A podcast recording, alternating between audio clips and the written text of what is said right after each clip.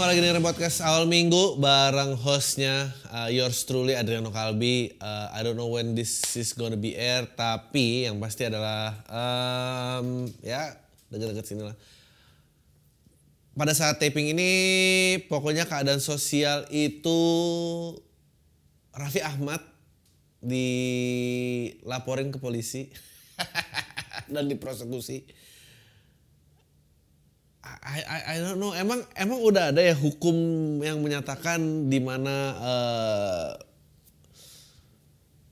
lu dilarang nggak pakai masker. Oh ada deh, ada deh, ada deh, bener-bener dilarang nggak pakai masker ya. Soalnya di mobil-mobil itu kan uh, mengundang amarah netizen karena beliau sedang menerima vaksin tapi uh, karena tweetnya Sherina, ya tweetnya Sherina kalau nggak salah yang dia bilang you are more than this. Tapi kalau dia nggak more than that mau gimana? dia segitu aja gitu. I'm sorry kalau you know bisa gue jadi Raffi Ahmad gue kan males. Ya maaf kalau gue nggak memuaskan ekspektasi intelektual lo. Kita gue sama lo tuh datang dari kalangan intelektualitas yang berbeda. I mean, you know, bapak lo menteri, you know, dulu produser terkenal.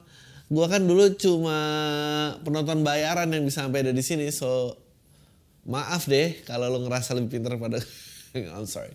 Um, but you know mengundang amarah netizen dan dilaporin dan dan dan mau dikasuskan. Uh, sebetulnya kalau mau dikasuskan karena buktinya lengkap ya dia pasti udah melanggar protokol you know. kalau kalau orang biasa sih pasti udah jeblos. Tapi karena ini Raffi Ahmad maksudnya jeblos. Dan plus dia udah menerima vaksin. Seperti yang gue bilang uh, di podcast yang sebelumnya uh, bahwa sebetulnya that would be a good thing you know. Uh, orang yang udah divaksin nggak pakai masker. Uh, untuk biar kita bisa menguji coba uh, daya tahan vaksin itu terus daya, daya tahan vaksin tersebut. Uh, kalau perlu uh, ada yang IG live atau YouTube live setelah divaksin 24 jam di Wisma Atlet. Uh, benar-benar kita uji gitu sampai orang-orang komen-komen gitu you know they they should make content out of it you know. Dibatukin orang covid. Tapi tapi abis vaksin tetap kebal. Gitu they should do that you know dan ditayangin. Gue rasa nggak berani karena mungkin yang buat ragu juga. Itu would be good content, you know. Orang covid terus kayak di paper dia kayak diem aja gitu setelah ini. Uh, ya itu kayaknya ntar mitigasi yang ribet banget tuh kalau akhirnya kenapa-napa gitu ya subjeknya. Uh, so akhirnya beliau dilaporkan ke polisi. Uh, tapi yang gue uh, terakhir baca ceritanya uh, akhirnya kasusnya nggak dilanjutkan. I I don't know. Setahu gue yang namanya delik aduan tuh uh, cuma bisa nggak dilanjutin kalau yang ngaduin itu drop the charges. Uh, jadi ya lagian juga ngapain sih ngelaporin doi ke polisi? Menurut gua main dia waktu itu tersangka makin narkoba aja lolos apalagi cuma nggak pakai masker. Sekarang tuh gua nggak bisa ngata-ngatain gini nih. Dulu tuh gua sama Raffi Ahmad jauh loh. Sekarang nih gua cuma jeda satu orang tuh udah nyampe ke Raffi Ahmad. Ini kalau ditonton orang kalau apa You know, it's all a joke. Uh, ntar ngeri ada yang marah making statement. Gue nggak making statement, I'm making jokes. Uh, bahwa ada orang yang yang dulu tersangka pakai narkoba, tapi dia lolos. Apalagi nggak pakai masker you know. Um, Ya, yeah, uh, so cuitan netizen tidak berhasil di kasus ini. Tapi I'm gonna tell you cuitan netizen apa yang berhasil. Uh, akhirnya kita uh, yang cuitannya berhasil adalah uh, Tristan Gray. Eh Kristen Gray, Kristen Gray um,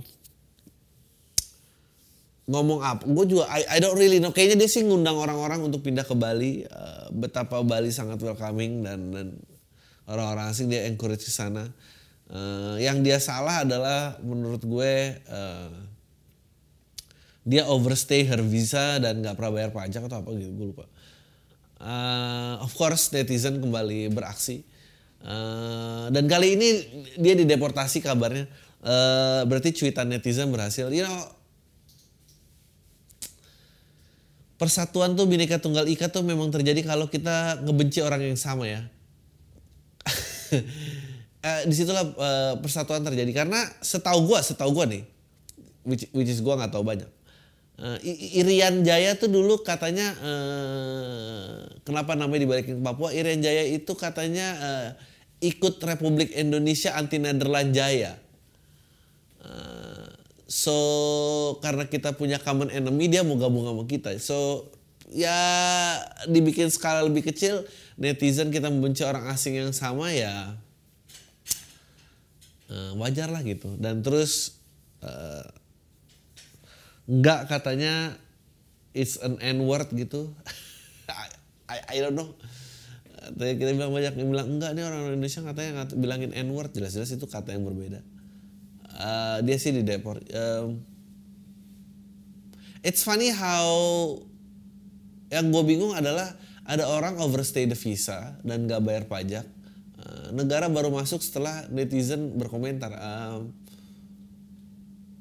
jangan jangan kasih netizen kepada institusi pemerintahan tolonglah. Jangan jangan kasih netizen itu uh, kekuatan gitu. Karena dia nggak nggak punya modal apa apa selain hatred. Gue which is weird ya gue penasaran.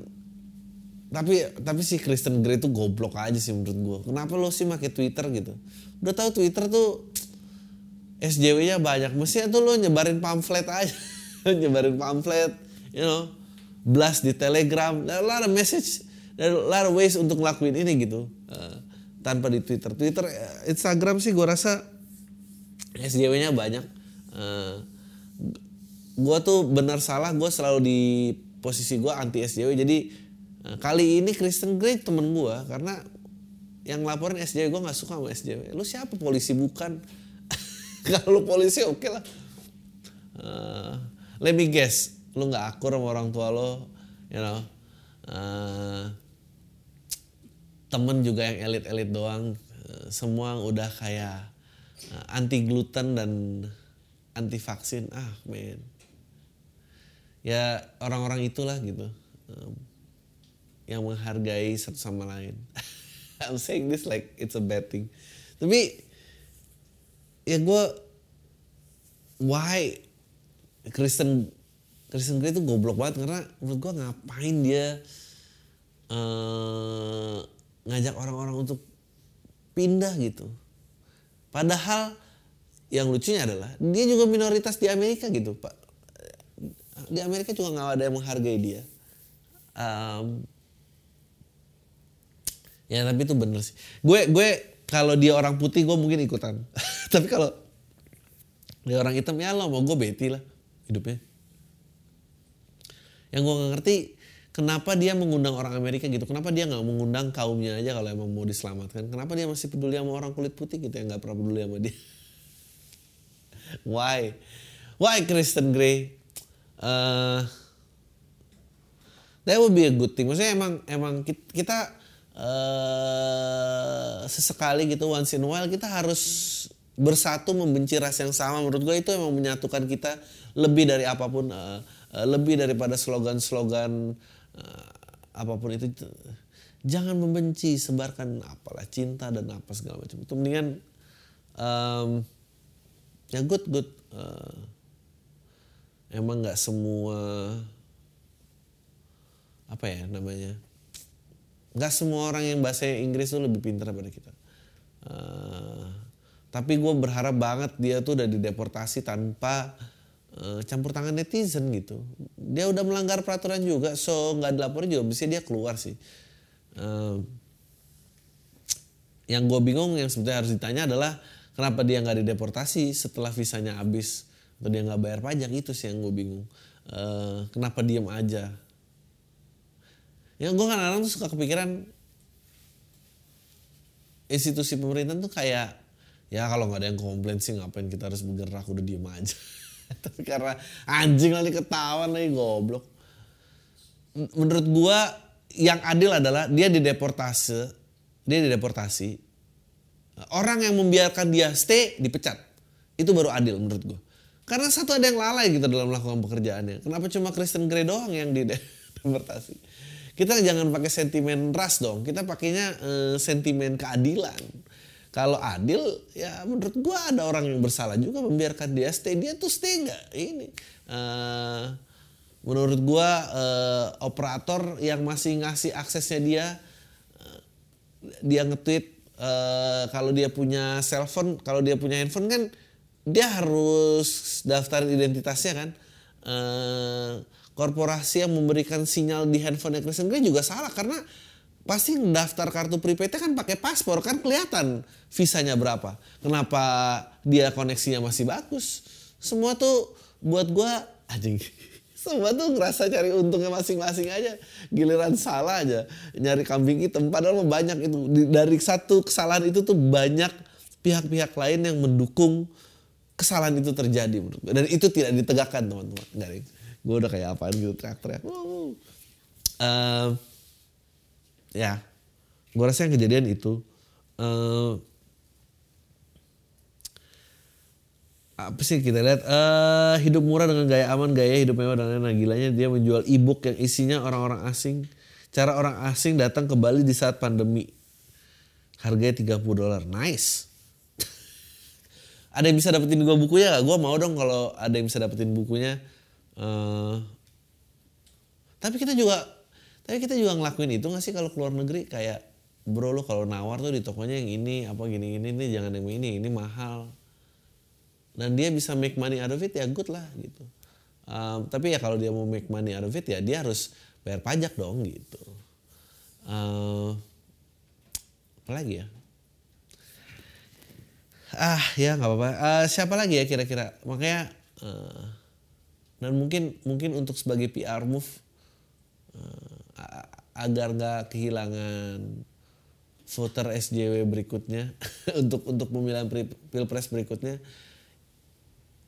Kalau Raffi Ahmad nggak jadi dikasusin sama Kristen Grey nggak dikasusin pasti langsung oh Jokowi gimana? Itu Jokowi akan kehilangan uh, voter SJW untuk untuk berikutnya. Tapi ya Raffi Ahmad jangan Kristen Grey aja. Padahal mah kalau emang ini lebih besar impactnya Raffi Ahmad. Siapa lagi ya? Siapa lagi yang berani? I don't know man. Gue jadi kangen jering. Uh, soal ya if kalau orang itu masih ada ya di saat distribusi vaksin ini dia pasti udah kayak makin orang gila. Atau mungkin nggak kayak orang gila. Uh, karena gue itu 2020 uh, ya sempat beberapa kali ke Bali di saat pandemi. Ya judge me bodoh amat.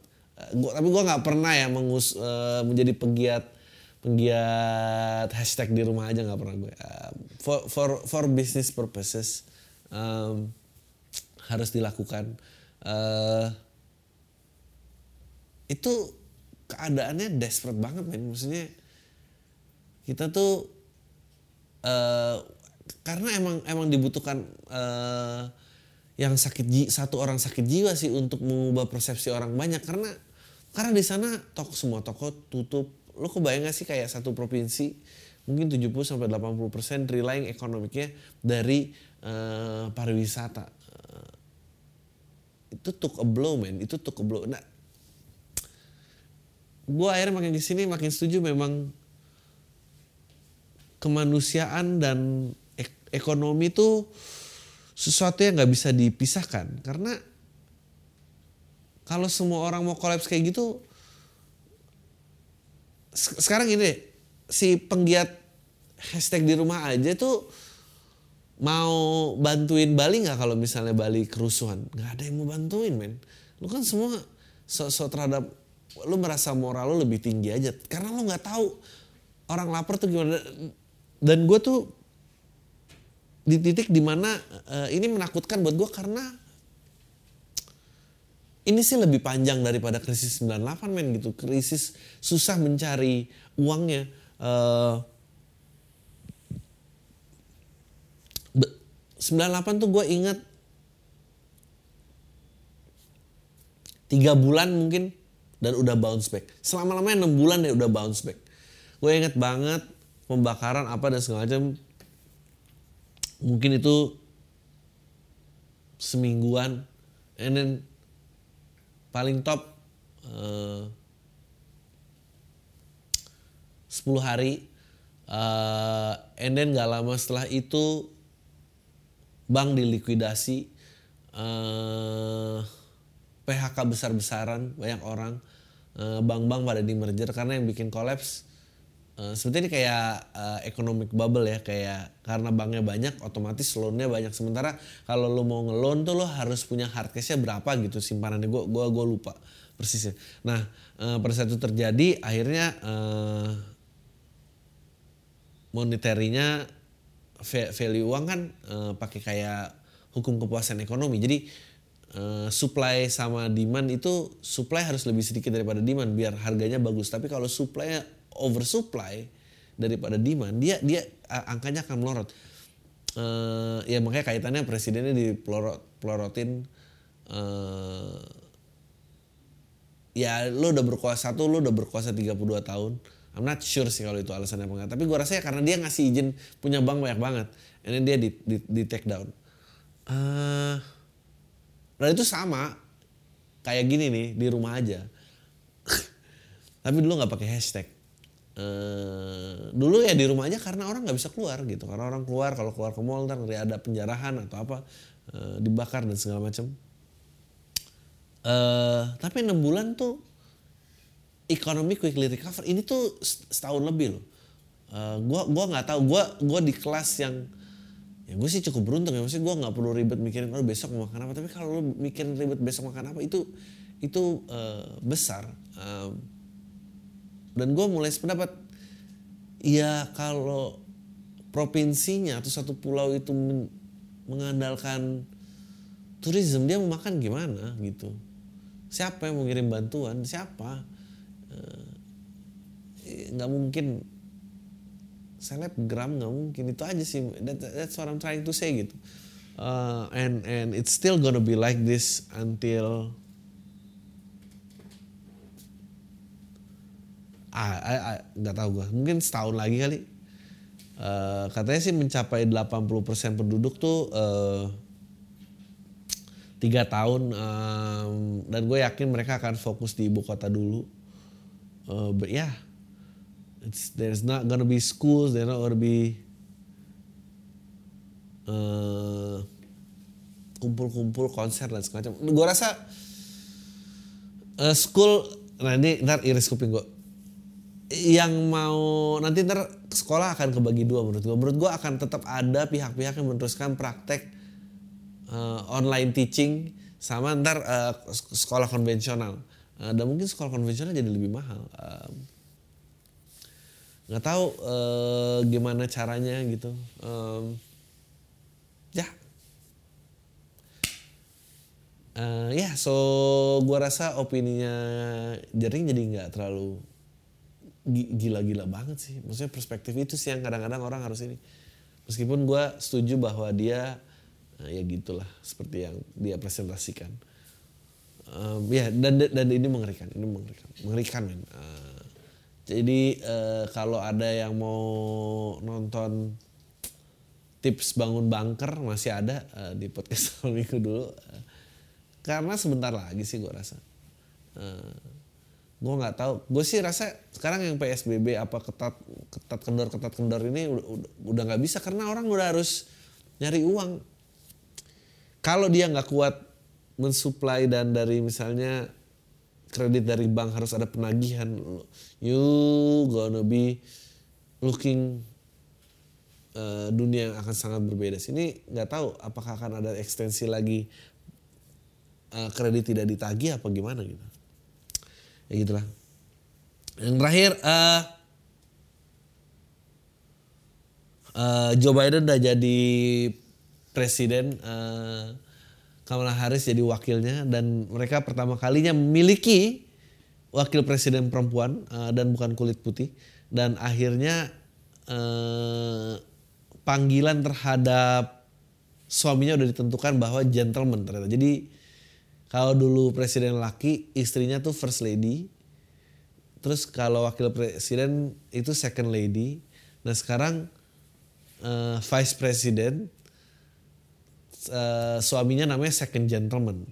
Uh, feminis pasti pada suka banget. Uh, gitu, second gentleman. Kalau di kita kan ibu negara, berarti ya bapak negara, bapak negara. Dan kita udah produk, kita lebih di hal hal ini sebetulnya kita tuh lebih canggih daripada Amerika karena kita udah pernah punya presiden perempuan. Uh, tapi kayaknya presiden perempuannya bukan favoritnya feminis. ini ini yang membuat gue uh, gue rasa perjuangan feminisme untuk mencapai kesetaraan tuh lama karena untuk bersatu aja mereka pilih-pilih member. Kalau Sri Mulyani ya mau dong, tapi Megawati sih enggak kayaknya. uh, sama itu siapa mau lu pasti? Najwa siapa mau Sri Mulyani mau. Uh, kelautan menteri kelautan siapa namanya? Lu Susi lu mau. Uh, Dian Sastro of course lu mau. Tapi Megawati sih eh. Ani Yudhoyono juga pasti kayak oh. Gitu kan. Itu itu itu makanya uh, lama feminisme lama mencapai uh, kesetaraannya karena pilih-pilih member. Karena kalau laki kayak ya yang dukung Prabowo sama dukung Jokowi ya sama-sama temen sih pada akhirnya gitu. Yang suka Hotman Paris juga kita ngerti kenapa dia suka Hotman Paris. Kita nggak perlu setuju tapi kayak ya oke okay lah gitu. Kayak emang uh, lebih solid ya gitu. Laki-laki itu emang lebih solid eh jangan marah sama gue marah aja sama teman-teman lo yang nggak mau milih yang nggak mau ngajak Megawati jadi anggota. Mbak kalau lu punya pertemanan SMA gue rasa lu lu akan jadi true feminis menurut gue kalau lu punya geng SMA dan lu bayangin lo sama Megawati seangkatan dan lu biarin dia boleh jadi temen geng lo itu baru lu feminis sejati. Kalau lu nggak bisa kalau temenan aja pilih-pilih sih sampai kapan juga nggak akan bisa. Um, ya untung untung untung Kamala Harris ya maksudnya she's good looking posh uh, Coba kalau bentuknya ibu-ibu gitu.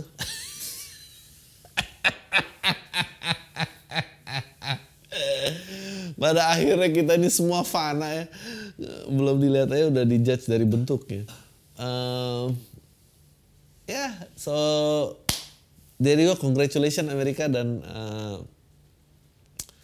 Joe Biden kita lihat Joe Biden bagaimana. Gue sih cuma berharap uh, ya dia salah satu program uh, yang paling perlu di lakukan segera adalah penanganan COVID gitu. Jadi ya kita nggak dari dia ya semoga vaksin-vaksin segera distribusikan. Um, I don't know. Menurut gua di momen digitalisme ini uh, dengan Bitcoin ada uh, uh, yang membuat negara itu sudah tidak berlaku lagi sebagai negara gitu. Dulu mata mata uang kan kuatannya dipegang oleh negara, sekarang udah enggak bentar lagi fungsi negara akan nggak ada gitu karena kemajuan teknologi. Tapi di saat-saat krisis seperti ini, inilah saatnya untuk membuktikan fungsi negara itu ada gitu. Tuh tuh untuk membuang chaos dan menegakkan order. Uh, eh, saya gue nggak tahu. Uh, yang ribet adalah uh, di tengah-tengah berusaha menciptakan keteraturan ini, uh, kita masih ber apa nama istilah? Relying relying itu apa sih? Ya gitu lah. Masih bergantung terhadap ramalan seorang ramalan yang, uh, yang akhirnya uh, Deddy Corbuzier pun sampai angkat bicara uh, Mbak Yu please stop. Anda cringe. Oh wow. Itu uh, om om berusaha muda ya. Ngomong cringe. Gua Duh, tapi Deddy Corbuzier sekarang satu orang juga udah nyampe sih Deddy Corbuzier. Gue sih nggak percaya sama orang yang 50-an ngomong cringe. Uh, punya punya kredibilitas sedikit. Uh, itu kayak gue waktu remaja ada om gue gitu. Om kan juga anak gaul. Uh, lu siapa lagi gitu? Lu lu nggak mau sama om itu. Anda stop. Mbak you please stop. Anda cringe. Uh. itu kan berusaha dapet curhatan dari anaknya kan sok-sok ngomong cringe uh. Ya udahlah bilang aja apa gitu yang proper gitu. Kenapa harus you know, so asik. Uh, ya ya itu itu yang jadi concern gue akhir-akhir ini. Uh, kalau lo masih ngidolain Coki Coki 33 tahun masih sosok ateis eh itu udah nggak keren men. Uh, ateis tuh fasenya uh, 20-an, misalnya early 20s di mana uh, lo benci sama orang tua lo, lo berantem kenapa? Aku tuh nggak pernah minta dilahirin di dunia ini, kenapa kamu nggak pernah ada yang ngerti sih sama pilihan aku? Di zaman zaman itu di zaman uh, lu mulai sebel sama orang tua lu lalu lu benci sama apa pun yang orang tua lu pernah ajarin. Dan di situlah karena salah satu agama lu mulai memberontak melawan agama gitu. Tapi di tiga puluhan tuh misalnya lu udah mulai mengerti kayak oh ternyata orang tua gue manusia juga. Uh, dia datang dari generasi yang lebih susah uh, dan dan dan gue generasi yang lebih baik daripada dia gitu. Uh, kalau dulu di Jogja sih gue bilangnya uh, kalau lu check in tuh aqua gratis nggak perlu lu bawa pulang lu udah generasi yang lebih baik min. Karena dulu zaman gua bapak ibu gua pasti kayak disatuin gitu sayang nih buat di jalan gitu bawa dulu. Kayak gitu. Jadi uh, terus 30 masih sore kayak gitu uh, itu mah. Lu tahu kan uh, dulu kalau lu tumbuh di komplek gitu selalu ada anak yang lebih dewasa yang lu anggap cool gitu wah dia keren banget ya. Mungkin dia orang yang pertama yang or, dia orang gondrong pertama di komplek lu karena dulu jarang lihat orang gondrong. Karena gondrong dan tato lu ditangkap tangkapin sama Soeharto ya. Jadi lu lihat dia gondrong kayak oh main gitar dan lu ngerasa dia mungkin 10 tahun lebih tua daripada lu, lu ngerasa wah dia tuh hebat banget ya. And then sampai lu sadar lu mulai melewati dia lu mulai punya karir dan dia masih di komplek lu aja lu baru tahu kayak anjing ini mah dulu pengangguran komplek. Ya rasanya kayak gitu main tiga tiga puluhan yang masih ateis tuh. uh, nggak nggak nggak punya tujuan hidup aja. Uh, menurut gua ada problem ya ini ini dari dulu sini topik dari podcast gue pertama. Ada problem di mana uh, kedewasaan itu garisnya di mana gitu. Sementara kalau lu pakai standar agama uh, akil balik tuh dosa udah di itu masing-masing. Meaning lu udah dewasa lu nggak ada urusan sama orang tua lu lagi. Uh, 17 tahun di negara ini Australia pakai 18 tahun Amerika pakai 21 uh, negara-negara Eropa beberapa pakai 16 uh, jadi, jadi kedewasaan itu mesti ada. Uh, dan kita masih sekarang kayak Raffi Ahmad perwakilan anak muda. Cuy dia bapak-bapak itu Dedi bapak-bapak. Semua bapak-bapak men. Ya jadi bapak-bapak aja. There's no harm. Eh, lima puluhan acting kayak lo 50 gitu. Gue nggak bilang lo harus kayak main perkutut di rumah gitu nggak harus gitu juga. Tapi ya, nggak perlu pakai Jordan. Anjing gue tuh IG story itu pada banyak banget yang marah tapi emang benar brand-brand. Gue tahu gue tua tuh pada saat brand brand-brand yang gue suka itu dipakai sama om-om sok muda sama anak-anak orang kaya. Udah itu you know lu pada saat itu oke okay, lu gue udah tua nih. Jadi barang-barang yang gue dulu anggap asik gue gue harus let go. Meskipun gue masih suka ya. Uh, tapi ya terserah lah. Gue mau gue berusaha to keeping it real. Lu, tau, lu sadar kan kalau Raisa sekarang juga ibu-ibu. Dan ini Raisa yang masih dulu tuh gemesin banget. It's gone man, it's gone. Uh, ya, gue ada concern tentang kenapa kedewasaan itu terjadinya lebih semakin lambat dan semakin lambat. Uh, lu tanya ibu lu punya anak tau ibu lu punya anak umur berapa dan ibu lu nyicil rumah umur berapa? Sama bapak lu umur berapa? Dan uh, achievement lu di umur mereka tuh ngapain? Masih tinggal sama orang tua you know, berusaha mengejar passion. Ya, itu main anak kecil men. Lu pikir ibu lu sama bapak lu punya waktu buat kayak gitu? Nggak ada. Mereka tuh tanggung jawab. Nggak didinai diangkut men. Uh, ya. Makanya no wonder kita semua tuh kecewa sama ramalan Mbak Ayu maksud gue ya goblok banget. Kenapa sih gitu? Lo pengen free speech tapi orang peramal ngeramal nggak boleh gitu? Gimana sih ceritanya? Ya kalau lo mau free speech ya orang ramal ya boleh dong gitu. Tapi ini menimbulkan keresahan. Oke okay, dan free speech lo hanya boleh uh, opini-opini yang tidak menimbulkan keresahan. Itu apa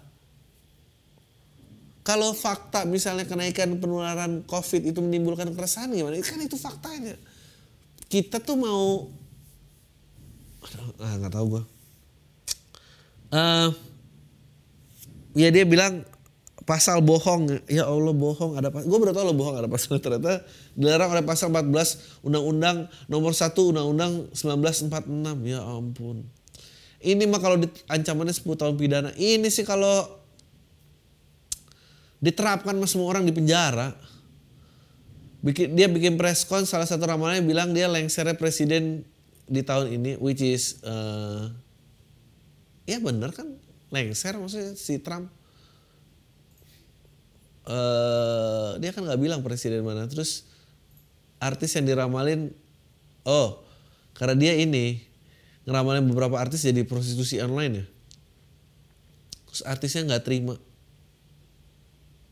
gue baru tahu sih kak kalau ya artis jadi prostitusi. Kita lagi zaman lagi susah makanya rezeki instan.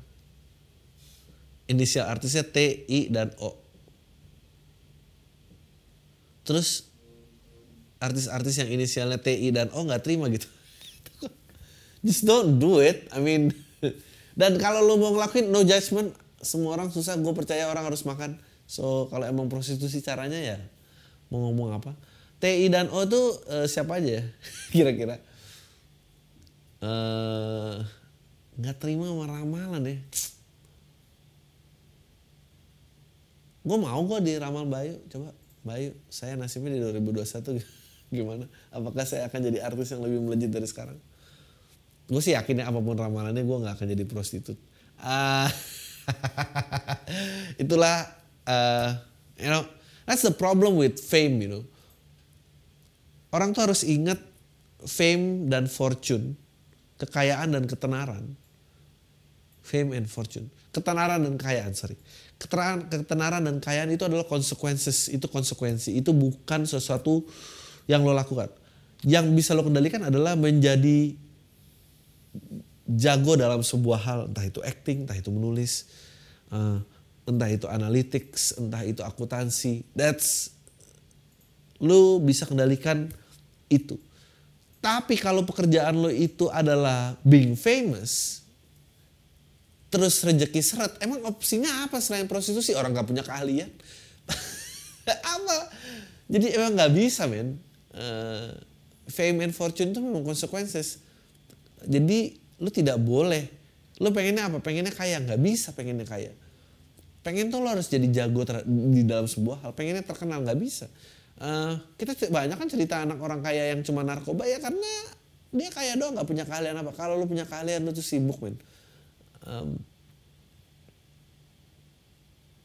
mungkin nggak terima kenapa harus nggak terima orang bayu ada pelawak yang meninggal huruf O uh, artis muda tahun 2021 inisial S dan M meninggal karena overdosis I mean, yang mengejutkan di mana emang kebanyakan artis kan overdosis itu biasa aja. Emang ya, emang gitu kan dunianya. Uh, yang laporin sebenarnya itu ketua Cyber Indonesia cuma artis-artis kayak Nikita Mirzani, Deddy Corbuzier itu ngedukung banget. Nikita tuh maunya berdiri di mana sih? Maksudnya? Kan dia kemarin berani tuh lawan Habib Rizik. Kenapa lawan Pramal jadi beda? Eh you know tuh but gue satu orang tadi nyampe satu orang nyampe. I'm just making a joke. Kenapa harus nggak terima? Uh, lu juga kalau diramal nggak terima gue pre ah, lu gue tuh kadang-kadang bertanya-tanya sama gue apa yang akan buat diri gue tersinggung yang buat diri gue tersinggung adalah uh, ya gue nggak pernah ketemu sih. Kayak muji nggak niat muji tuh gue ada tuh tersinggung kayak ah ini orang lagi ngeritik apa lagi gue orang yang nggak jelas tuh gue bikin tersinggung. Oh ada deh gue tersinggung ada uh, orang yang nggak nggak nggak achievementnya nggak lebih dari gue terus nasehatin gimana cara ngejalanin hidup itu gue tersinggung. Mungkin itu kali ya? Uh, feminis di mana Mbak Yu kan perempuan juga nggak ada yang mau bela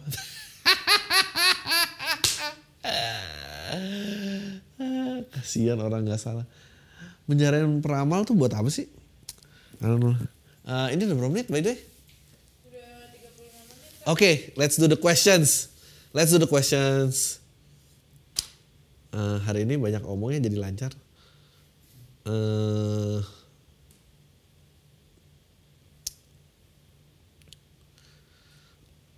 oh, Ewi Ewi mantan, astaga. You know, bagus lah kalau lu pandemi masih get some action. Uh, gue mau mau cerita plus nanya bang. Gue punya mantan dua tahun yang lalu. Waktu itu gue minta putus. Dia marah dan kita lost kontak tapi masih follow followan Instagram. Lihat-lihatan story juga. Kenapa itu dia waktu itu dia emang nggak tahu alasan sebenarnya gue minta putus karena apa. Nah alasannya gue pendam dan waktu itu dia beda kota gue di Jogja doi di Bandung waktu itu gue naksir cewek sekampus sebutlah yang gue taksir ini A nah setelah gue dapetin A gue pacaran selama satu tahun pakai plus plus oh, setahun plus plus masalahnya adalah pas ngewe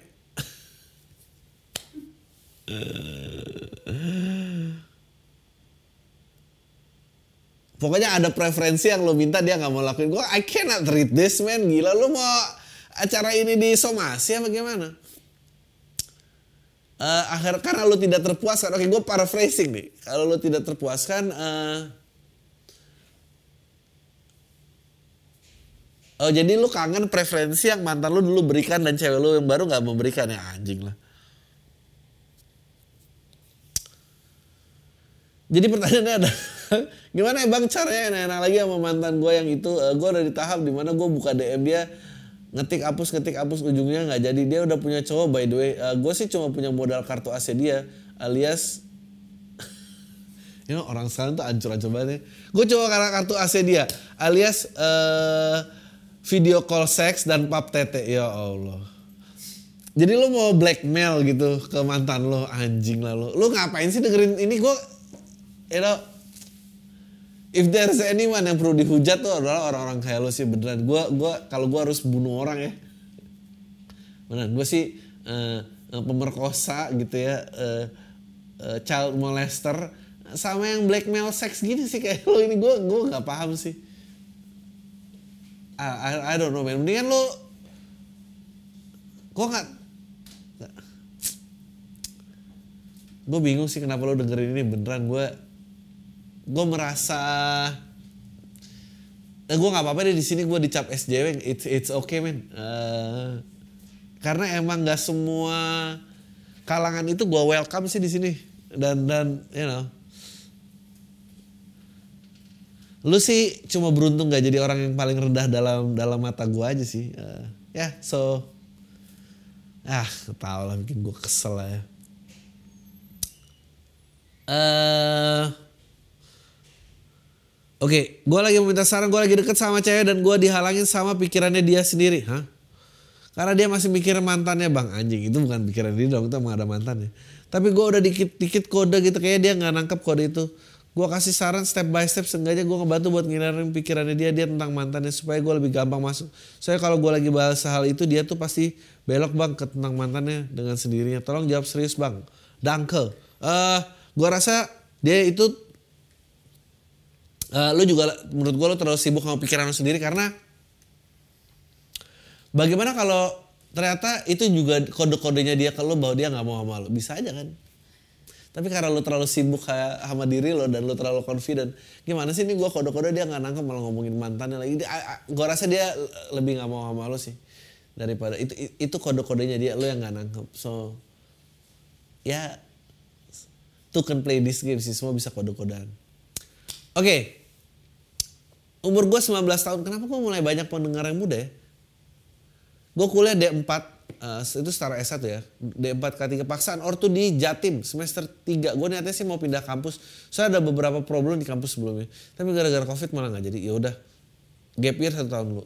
Nah niat gue sih mau ikut SBMPTN ngambil ilkom soalnya passion gue ngedit sama fotografi gitu. Minta saran bang, pilihan yang gue ambil tuh bener nggak ya passion sama jurusan yang gue ambil tuh nyambung nggak ya? Hah? Ilmu komunikasi ya.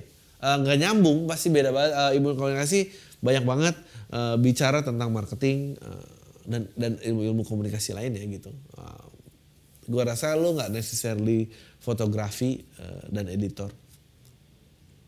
Sebenarnya gue pengen di cafe tapi karena nggak mampu beli keperluan yang dibutuhin akhirnya nggak jadi. Kayak misalnya laptop by the way. Dan by the way gue fotografi juga pakai kamera bekas ayah ngedit juga masih di mobile makanya ambil ilkom aja. Hmm I don't know lu udah ngambil gap year-nya gue rasa uh, ya jalanin aja kita lihat uh, kalau lu pengen jadi pure photographer itu bukan tempatnya aja yang paling gak gue bisa ngasih tahu itu. Oke. Okay. Uh, gue mau cerita tentang laki-laki yang gue sayang dia ngefans sama lo dan dia juga yang ngeracunin gue pam. Gue ngetik ini sambil dengerin pam yang 2015. Oh wow. Setahun belakang ini gue sama dia putus nyambung entah dia yang mutusin atau gue karena ada aja masalah tapi kita selalu balikan karena kita mau sama-sama berubah yang lebih baik. Kemarin sampai kemarin dia ngecap gue sampah karena gue sering bingung sama pikiran gue sendiri sulit menyampaikan apa yang gue omongin karena nggak mau terbiasa di mana menurutnya itu ngerugiin dia. Dia mau gue selalu memprioritaskan dia. Contoh, gue nulis status di Twitter Sariawan di mana-mana, tapi gue bilang ke dia kalau Sariawan itu dua hari berikutnya. Nah dia nggak mau gitu bang. Gue maunya dia nggak mau gitu bang karena menurut dia sudah memprioritaskan gue kalau ngasih tahu apa-apa duluan ke gue dan dia nuduh gue hapus chat. Udah cuma penggantinya dari mana penggantinya yang mana itu semua nggak benar dan cuma pikirannya dia aja parahnya dia nyuruh gue mati bang karena menurut gue dia udah nyakitin gue udah nyakitin dia uh, gue yakin gue harus setuju dengan uh, cowok lu sih karena gue rasa dia nggak mungkin gara-gara lu nggak cerita lagi sariawan doang dia nyuruh. Misalnya sariawan di mana-mana? Terus lu baru ngechat dia aku sariawan nih dua hari kemudian. Kamu udah nge-tweet itu dua hari yang lalu baru cerita aku sekarang mati aja loh nggak mungkin gue yakin nggak mungkin tentang sariawan doang. Lu disuruh mati. Kayaknya lu udah melakukan ini berkali-kali dan kayaknya memang lu nggak pernah menjadikan dia uh, prioritas orang pertama yang lu kasih tahu kalau lu ada apa-apa so uh, ya wajar sih kalau dia marah dan dan dan kalau emang udah berkali-kali ya mau nggak mau ya mau mati aja. Ada gitu ya pasti uh, Iya ya, so dan lu juga mengakui ini gitu. Tapi dia adalah orang yang cerdas bang, perasa, penyayang dan perhatian yang kenalin gue ke banyak hal dan masih banyak lainnya. Gue bilang kalau ke dunia gue bukan sepenuhnya tentang dia, tapi dia nyuruh pasti bisa. Apalagi laki yang gue sayang ini terlalu obses, apa pantas gue perjuangin? Ah, ah ya know, tapi kalau dia memprioritaskan lo segitunya menurut gue, you you gotta level up the playing field sih menurut gue. Uh, kalau enggak ya lakuin kata sakti itu kamu terlalu baik buat aku gitu sih dan putusin menurut gue ya uh, terus lu maunya apa lu maunya uh, kita tetap jadian meskipun uh, lu aja yang muja gue uh, gue cuek-cuek aja nggak bisa men atau lu mau nyuruh dia kayak mestinya kamu nggak sebaik ini uh, Uh, Oke, okay. uh, bang, gue mau makasih sama podcast karena udah buka pikiran gue dikit-dikit. Kadang emang gue suka kesing kesinggung atau kesenggol. Pam nemenin gue sepanjang jalan kantor. Hope you always healthy. Ya, uh, ya, yeah, I, I guess I, you need to step up, uh, step up your game. Uh, obviously dia baik seperti yang lo bilang. Uh, gue rasa uh, dia nggak mungkin gara-gara lu nggak cerita sariawan dong nyuruh lo mati uh, pasti itu udah berkali-kali oke okay. question budaya kekeluargaan dan apa itu inisiatif Gue dari Jakarta, gue kerja di startup advertising sekali-sekali ganti topik, jangan galau asmara kolam tai. Oke, okay. gue pendengar baru di podcast awal minggu, on some point gue suka cara mandang lu terhadap sesuatu. Maka dari itu, gue mau tahu sudut pandang lo mengenai budaya kekeluargaan dalam perusahaan yang dan bedanya inisiatif dengan so ide. Oke. Okay. Seperti kebanyakan perusahaan startup yang baru di Asia, menjunjung tinggi nilai dan budaya keluarga. Satu sisi itu bagus, biar merekatkan bond tiap karyawan dan biar jadi alibi rangka pekerjaan. Kan keluarga harus saling membantu. On the other side, Menurut gue budaya itu mempengaruhi objektivitas terhadap action dan result dan akan cenderung subjektif. Lanjut, karyawan rekrutan gelombang pertama adalah teman-teman sekolah dan ex coworkernya si founder dan co-founder. Ya wajar. Gue datang ke dalam perusahaan ini rekomendasi teman gue dan diterima kerja di sana. Seperti yang bisa diprediksi ketika masuk di sana, berasal di peradaban Mesir kuno, sistem kasar terbentuk secara natural. Ada geng eksklusif yang tongkrongannya itu-itu aja. Dan kadang-kadang bareng founder karena teman sekolah. Semacam kaum bangsawan yang nongkrongnya bareng Fir'aun untouchable. Uh, ah, gue harus setuju sama bos lu sih karena ngapain gue nongkrong sama karyawan maksud gue ya gue nongkrong sama tonton gue lah uh, Ya. Lu dan kenapa juga lu pengen nongkrong sama bos lu sih gue? Kenapa lu gak nongkrong sama temen-temen lu aja dan benci bos lu bareng-bareng? Aneh kan? Ini geng nongkrong yang ngomongin perusahaan sebelumnya macam kaum pedagang di pasar. Gue datang dari bok netral. Jadi kalau analogi kasta mungkin kaum petani atau budak yang nyeret batu piramid. Gue orang objektif, skeptikal dan gue nggak masalah debat jadi beda pendapat. Lagian gue kerja untuk cari duit bukan cari teman. Eh, itu bener sih.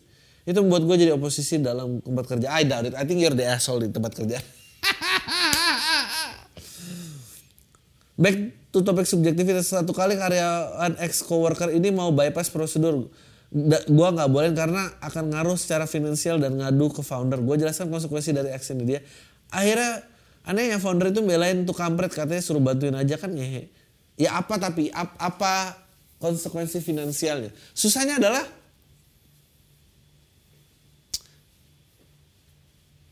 Tapi ini bukan karena kekeluargaan, tapi menurut gue ini juga karena lo nggak ngerti hierarki sih. Kalau foundernya yang punya duit udah bilang oke, okay, lo juga kenapa masih menggerutu kan bukan duit lo.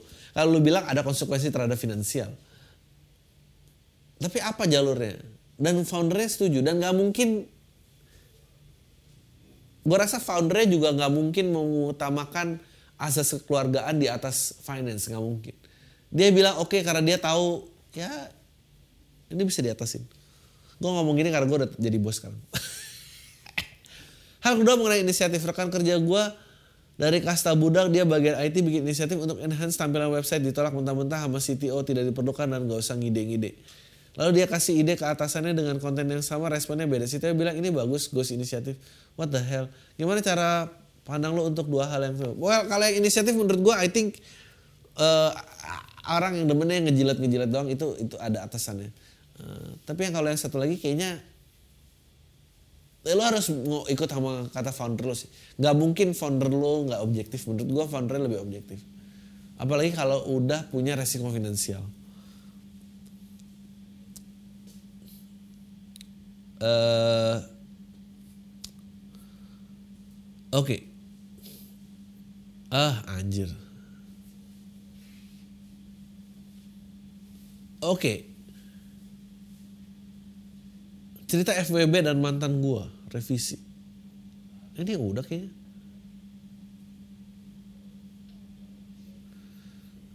Uh, oke okay, saya uh, lelaki usia 26 tahun pendengar Mas Adri dari 2018 orang Purwokerto dan punya pacar seorang PNS dan kita berdua LDRan saya di Jogja pacar saya di Purwokerto. Udah dua kali ketemu dia selalu menyamperin saya ke Jogja. Dan karena kebetulan saya baru buka usaha rice bowl kecil-kecilan jadi keuangan masih belum stabil. Makanya dia yang ke Jogja beli tiket PP sama check in hotel pakai uang dia ya dan. Saya mencari saya merasa menjadi definisi laki tidak punya modal. Cuma saya dan pacar saya udah sama-sama sepakat kalau saat ini kalau kangen and pengen harus dia yang selalu ngalah ke Jogja. Tapi akhir akhir ini saya sepertinya kurang nyaman karena saya selalu diawasi di sosial media seperti Twitter dan Instagram akhirnya saya mutusin untuk menghapus kedua aplikasi itu biar pacarku sadar kalau saya main sosmed berarti cuma buat having fun bukan nyari pacar lagi.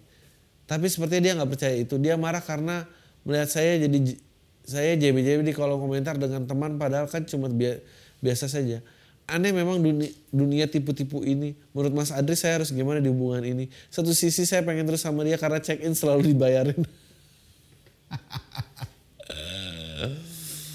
Atau saya harus mundur karena privasi dan sosial media saya diusik sama dia. Ya, coy, lu udah disamperin, cek dibayarin, terus lu pengen punya privasi. Ya, lu kalau mau punya privasi lu bayarin dia lah untuk nyamperin lu gimana sih? Ya menurut gue sih lu terima aja sih. Ya kalau lu nggak mau ini lu bayarin lah gila kali. Eh uh, Ya, menurut gue gitu ya. Oke, sekarang berapa menit? Udah 50 menit, Kak. Oke, nanti we will last one. Uh, saya baru aja break up from my very first relationship di umur 25 tahun. Uh, 25 baru pertama. Kami dulu kenal via dating apps by the way meskipun baru pertama kali tapi pacaran gue lumayan ekstrim. Yang sebelumnya pelukan aja nggak pernah. Aku sama dia sampai udah kissing bahkan check in. Gak patungan sih bang tapi aku pernah bayarin sekali. Dan lebih konyol lagi kami pacaran cuma kurang lebih 8 bulan. Aku nggak tahu sih apa masalahnya. Feelingku dia juga nggak selingkuh. Dan sebelumnya dia sering ghosting. Oh ya selingkuh lah ini mah. Jarang kasih kabar tapi seringnya aku yang ngubungin dulu oh ya kita LDRan by the way tapi nggak jauh-jauh amat sih cuma sejam aja naik kendaraan sejam naik kendaraan Jakarta Bekasi anjing itu mah nggak LDR bangsat dan memang dia terus yang nyamperin ke tempatku mungkin bosen kali ya bang atau lelah nyamperin aku tapi I've never imagined it it will be this hurt padahal aku udah bucin banget tapi malah disia-siain ini semua karena lu bucin sih Menurut lu gimana? Is it worth to wait? Soalnya dia pernah ngerti seolah-olah dia masih sayang aku. Hah? Apa aku harus move on tapi susah sekali kalau dipikir-pikir dia sebenarnya nggak cakep bang, jelek malah. Kerjaan juga nggak tahu udah stabil belum. Tapi entah kenapa sayang aja. Anyway, kandas begitu aja. Anyway, doi nama, eh gak sebut nama. Sebut aja soalnya bangsat anjing. Siapa tahu dia dengerin bang, ada temennya yang dengerin biar diingetin. Minta tolong pencerahan dong bang Adri, stay safe. Ya that's what you get baru pacaran pertama umur 25. Udah nggak apa-apa cabut aja. Uh, satu lagi deh. Cabut aja nggak usah dipikirin. Uh, apa uh, ini ada nanya orang genre bokap bokap gua apa? Ya emang sakit hati gitu dan akan jauh akan lebih sakit hati terus terusan jadi ya aja that's life. Uh, anda sudah memberikan yang harusnya tidak diberikan mau ngomong apa lagi? Ini gak apa-apa semua orang juga udah ngasih umur segitu. Uh, Oke terakhir, oh salam sejahtera Bang Adri maaf ini bakal jadi lumayan panjang jadi gak usah disebutin namanya. Nggak ada hubungannya. Oh iya dan gak sebutin. Email palsu soalnya. Beberapa hari yang lalu saya berantem sama ya bisa dibilang pacar karena udah putus tapi belum balikan cuma TTM. Beberapa malam yang lalu gue bahas soal nongkrong singkatnya kira-kira dia bilang udahlah nongkrongnya buat apa? Gue terus nyeletuk tapi kalau nongkrong buat ngomongin bisnis nggak apa-apa kan? Maksud gue ya diskusi rekan bisnis sambil nyantai gitu. Gue belum mulai bisnis itu cuma nanya perandaian. Akhirnya berantem. Dibilang nggak dengerin dia nggak ngerti. Atau dan cuma ngejar materi terus dia bilang orang yang diskusi orang yang bisnis mah nggak akan sempet nyantai diskusi sambil minum kopi gitu nggak sempet. Gimana kalau lu bang? Ya. Ya lu nongkrong apa ngomongin bisnis? Maksudnya kalau emang cuma nongkrong ya lu guilty as charged. Tapi kalau ada obrolan bisnis ya lu harus ngomong ke dia. Ya lu lagi debat pakai perandaian. Orang lagi dia satu lagi nanya fakta. Uh, dia SMS tolong ambil es krim di sebuah mall. Gue SMS dia lagi disiapin. Karena dia lihat mbaknya lagi sibuk sendiri gue nggak tahu dia ngapain aja. Terus dia balas tinggal ambil. Gue tuh bilang tadi pesanannya apa aja? Apa aku perlu cek? Terus gue ditelepon emang belum disiapin? Lagi disendokin? Harusnya tinggal ambil doang. Ternyata jadi ternyata si mbaknya nih lagi ngambil es krim masukin ke tas masukin ice bag masukin sendok sama tisu terus gue bilang udah udah disendokin ini udah selesai pokoknya cewek gue ngira disiapin itu ya belum diapa-apain belum disendokin ke ember es krimnya. Sedangkan yang gue maksud ada disiapin buat diambil. Dia nyalain gue karena itu dan gue nggak terima karena menurut gue juga lagi disiapin. Anjing lu putus aja sini menurut gue. Singkat cerita gue datang ke kontrakannya. Hal yang pertama gue lakuin pas masuk itu cuci tangan. Tapi ternyata dia marah. Harusnya gue nggak buang. Ah, harusnya gue buangin sampahnya dia yang belum dibuang terlebih dahulu kayaknya tumpukan sampah seminggu padahal dia nggak ada minta tolong apa pun ngomong apa-apa yang gue atau ngomong apa-apa yang gue kesel adalah gue ke situ sebagai tamu dia tuan rumah sampah itu kan tanggung jawab dia. Nah dari semua itu gue harus ngalah atau ngerasa bener. Terus penulisannya yang kayak gimana bang? Atau kriterianya apa aja sih nilai dari penulisan film yang masuk award? Hah? pertanyaan lu jauh banget dari nanya ini. Yang masuk award gue nggak tahu gue saja lu nulis jurnal bang. Kalau iya sharing dong. Gimana sih kalau lu nulis jurnal? Nggak mau gue nggak mau sharing. Kelihatannya sendiri. Ah menurut gue lu putusin aja pacar lo. Uh, eh, gue rasa uh, dia tipe-tipe orang yang recet meskipun gue rasa lu juga kebanyakan nongkrong. Uh, nongkrong sok-sok bilang ya kalau ngomongin bisnis nggak apa-apa dong. Orang suruh beliin es krim gak datang eh mana es krim gua? Datang datang mau cuci tangan. Itu sampah tolong buangin aja. Nggak lu bantu mencabut aja. Nah itu aja gua. Tayo lu semua deh